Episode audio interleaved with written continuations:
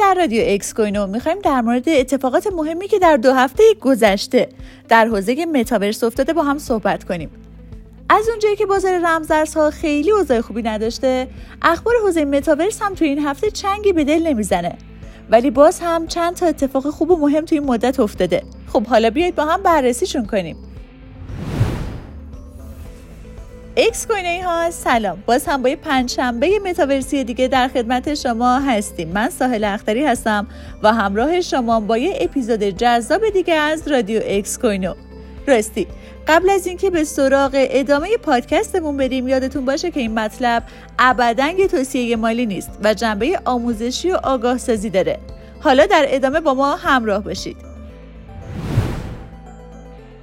ایکس کوینو ها سلام، باز هم با یه پنجشنبه متاورسی دیگه در خدمت شما هستیم. من ساحل اختری هستم و همراه شما با یه اپیزود جذاب دیگه از رادیو ایکس کوینو.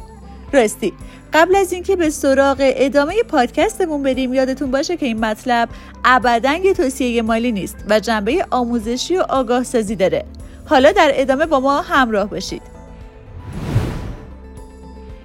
سقوط ارزش بازار ان اف تی ها همراه با بازار. توی این چند وقت اخیر بازار رمزارزها هفته‌های سختی رو پشت سر گذاشته و بیت کوین تا زیر نوزده هزار دلار هم رسیده. با این ریزش شاخص دلاری نانسن متاورس بیست هم شاهد کاهش پنجاه و هفت درصدی بوده. اکثر کالکشن ها تو هفته گذشته شاهد ریزش های دو رقمی بودن. ولی نکته جالب توجه این بود که قیمت زمین‌های ساندباکس تو ماه گذشته بیست درصد و در هفته گذشته دو درصد افزایش داشتند. متخصص اپل برای بررسی واحد متاورس به دیزنی پیوست. مدیر سابق بازی‌های اپل مارک بوزون برای هدایت واحد متاورس خود به شرکت دیزنی پیوست. بوزون به مدت دوازده سال در بخش خلاقیت و بازی اپل کار کرده و وظیفه داره تا تیمی برای ایجاد یک متاورس با داستانی جدید جمع بکنه. دیزنی در حال حاضر در زمینه انیمیشن و دنیای سینما حرف‌های زیادی برای گفتن داره. خیلی از کارشناسا مثل بوزون معتقدن که متاورسی که دیزنی به دنبالشه میتونه نیازهای مردم درباره متاورس رو رفع بکنه. همکاری تیمبرلند با اپیک گیمز در متاورس. شرکت تیمبرلند از سال دو هزار و هجده مسابقه به اسم کانستراکت صد و شصت و یک رو برای پیدا کردن بهترین سازندگان و مبتکران کفش در سراسر جهان برگزار میکنه تا نوآوری رو به این صنعت بیاره.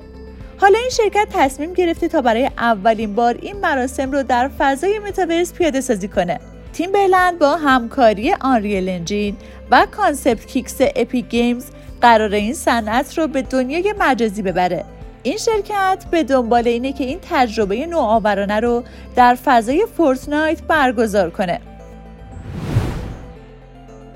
راه اندازی متاورس توسط سازنده کلمه متاورس.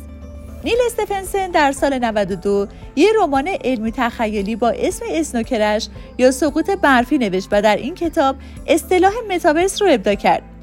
این آینده پژوه مشهور در رمان خودش متاورس رو یه دنیای مجازی توصیف میکنه که میشه از طریق شبکه جهانی فیبر نوری و هدست‌های واقعیت مجازی به مفاهیم زیادی مثل املاک مجازی، کنترل متمرکز و تبلیغات مداوم معنای جدیدی داد.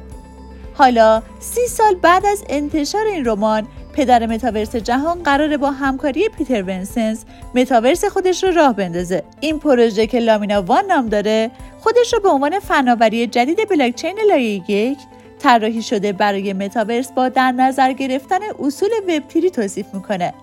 لامینا وان آرزوی ساخت جهان مجازی باز و گسترده رو داره که ساختارهای موجود مالکیت متمرکز و نابرابری در اون وجود نداشته باشه. استعفای مدیر مایکروسافت به دلیل آزار و اذیت جنسی در متاورس. الکس کیپمن رئیس گروه واقعیت مجازی هولولنز مایکروسافت به واسطه اتهامات جنسی قرار است سمت خودش کناره‌گیری کنه. با توجه به نقش کیپمن در صنعت واقعیت افزوده، از زمان عرضه هدست هولولنز در سال دو هزار و پانزده این خبر قطعاً برای خیلی از افراد فعال در این صنعت تعجب آوره. حدود دو هفته قبل گزارش‌های منتشر شد که کیپمن همکارانش رو مورد آزار و اذیت جنسی قرار داده و در یک بازی واقعیت مجازی رفتارهای ناشایستی رو نشون داده. در بیانیه استعفای کیپمن هیچ اشاره‌ای به این موضوع نشده، ولی طی گزارش اینسایدر ده تن از کارکنان فعلی و سابق مایکروسافت کیپمن رو به آزار و اذیت کلامی و جنسی متهم کردند. خب، همراهی همیشگی رادیو ایکس کوینو به پایان این قسمت رسیدیم.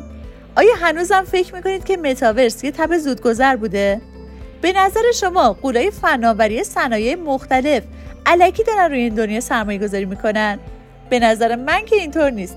حالا شما نظراتتون رو با ما به اشتراک بذارید و مثل همیشه با رادیو ایکس کوینو همراه بشید.